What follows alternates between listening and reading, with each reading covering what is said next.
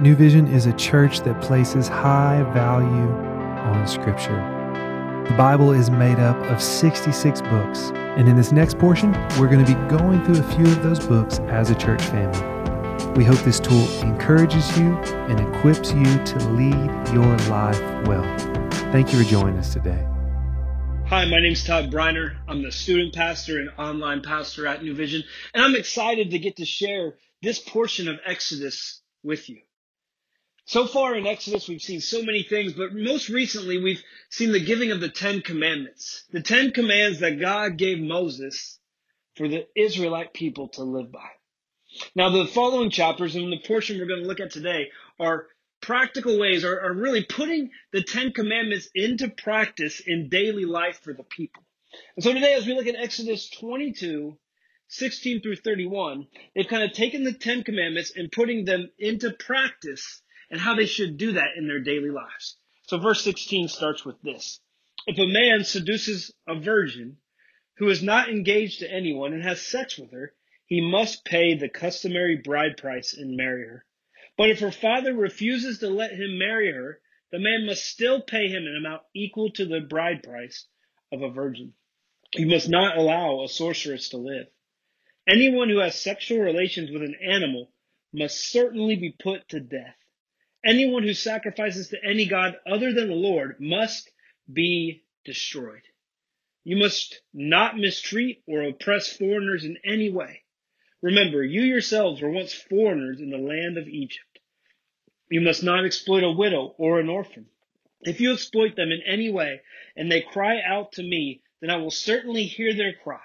My anger will blaze against you and I will kill you with the sword. Then your wives will be widowless and your children fatherless. If you lend money to any of my people who are in need, do not charge interest as a moneylender would. If you take your neighbor's cloak as security for a loan, you must return it before sunset. This coat may be the only blanket your neighbor has. How can a person sleep without it? If you do not return it and your neighbor cries out to me for help, then I will hear, for I am merciful. You must not dishonor God or curse any of your rulers. You must not hold anything back when you give me offerings from your crops and your wine. You must give me your firstborn sons. You must also give me the firstborn of your cattle, sheep, and goats. But leave the newborn animal with its mother for seven days, then give it to me on the eighth day. You must be my holy people. Therefore, do not eat any animal that has been torn up and killed by wild animals. Throw it to the dogs. That was the New Living Translation, Exodus 22, 16 through 31. Really the practical application of the Ten Commandments for the daily life of the Israelites. And now there's so many different ways they're applying God's laws and God's rules in that section. But one thing that shows up to me, and it shows up in four different ways, is God's care and God's love for those who are in need. God has a special place. He has a special care for those who maybe can't care for themselves or maybe could be easily taken advantage of. And here in this section, he gives four different people, four different people who can be in need. One, he says, those who are foreigners, those who are in the land with them. And he says, hey, remember you were foreigners at one time in the land of Egypt. And then he talks about widows and orphans and how no one should take advantage of them. And then he talks about the poor, how you shouldn't take advantage of them, how you should not charge them high interest, and that you should not take their cloak and take what little they may have. But today I want to kind of focus in just for our next couple minutes on orphans and widows. I want to say that God has a special place for orphans and widows. Look what it says here. Look at the seriousness in which we should care for them and how much God cares about them. It says, you must not exploit, this is verse 22, you must not exploit a widow or an orphan.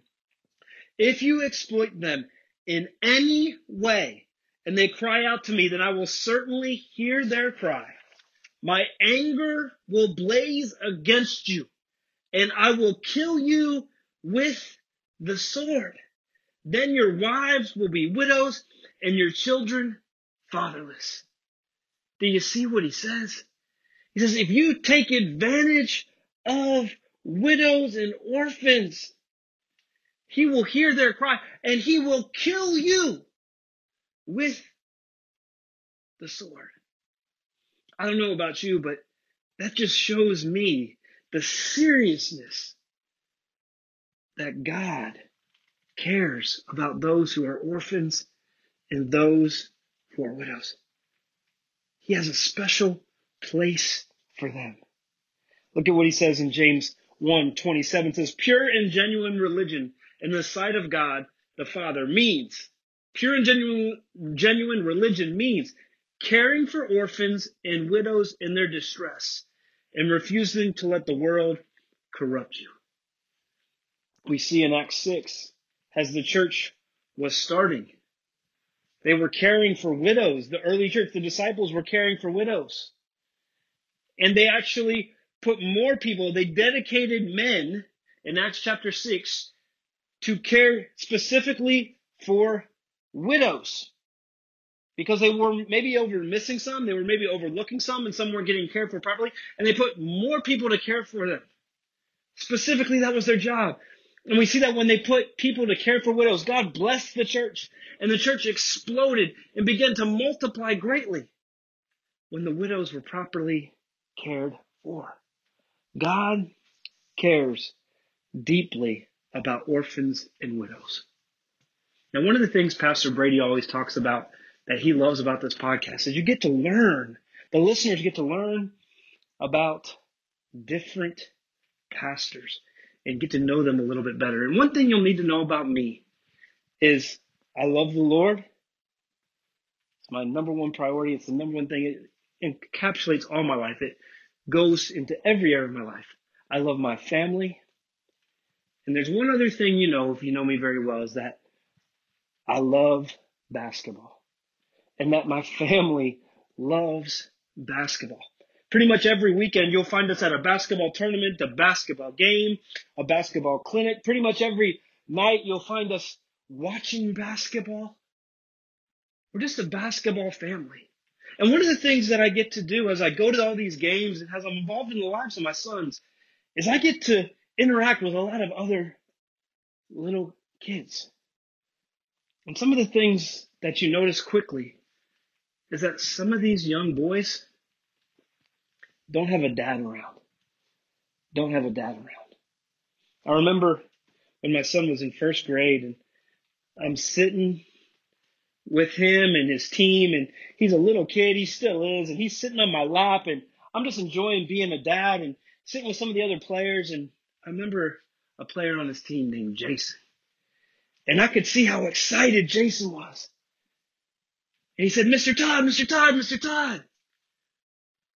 My dad's here today. My dad's here today. And he was just so excited because his dad was finally coming to watch him play. See, he grows up and lives with his mom.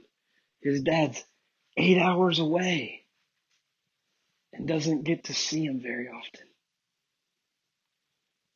I get to spend time sometimes with some kids that never see their dads. Their dads are in prison.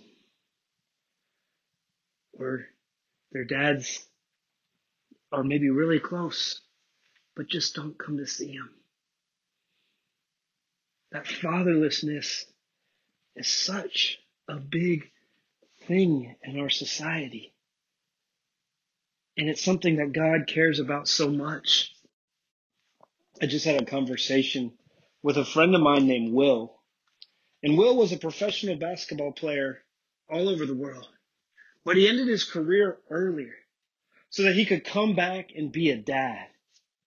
And see, to be a good dad to his daughter, he connected with her mother, who he's no longer in a relationship with, and his daughter's mother's new husband, his daughter's stepdad. And he does what they call co-parenting because he wants to be that father figure, that father role model in the life of his daughter. It's so important. It's so important to have that. And maybe you're here and you don't have that father or that father figure, or maybe you do, I want to end with something God says about himself. He says this in Psalm 68 5 that he's a father to the fatherless, a defender of widows. This is God whose dwelling is holy. And so there's two things I want you to see with this before you're done today. Number one is that if you don't have a father, or your father's not around, or your father's not involved, or you don't have a close relationship with him, I want you to know that you have a father, that you have a heavenly, perfect father that absolutely loves you, that is crazy about you and wants what's best for you, cares about you deeply. But here's number two. And I want to challenge this to every man who's out there. I want to throw this out there that we need to be fathers to the fatherless. You know that if you're a follower of Jesus, if you're a follower of God, it's our job, it's our duty, it's kind of our mission to become as much like God as we can, to continue to grow more and more like Him. And if God says He's a father to the fatherless, we, in imitating God, in being like Him, should be those father figures, those fathers to the fatherless, reaching out and caring for those who may not have a relationship with an earthly father. And we, as we reach out to them, as that like relationship or that male role model, that father role model, we can point them to the Heavenly Father. So know this. God has a special place for the fatherless. And he says, I am your father if you don't have one.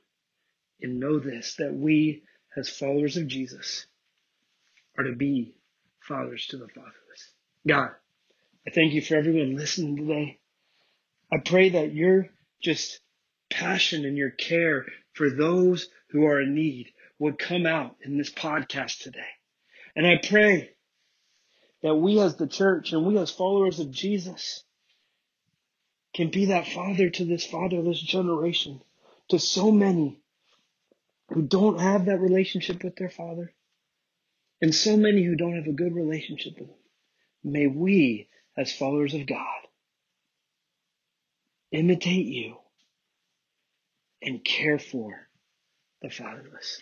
God, I pray this in your powerful name of Jesus. Amen. Thanks so much for listening today and tuning into the podcast. Thank you so much for joining us today. We'll see you tomorrow as we hop back into God's Word.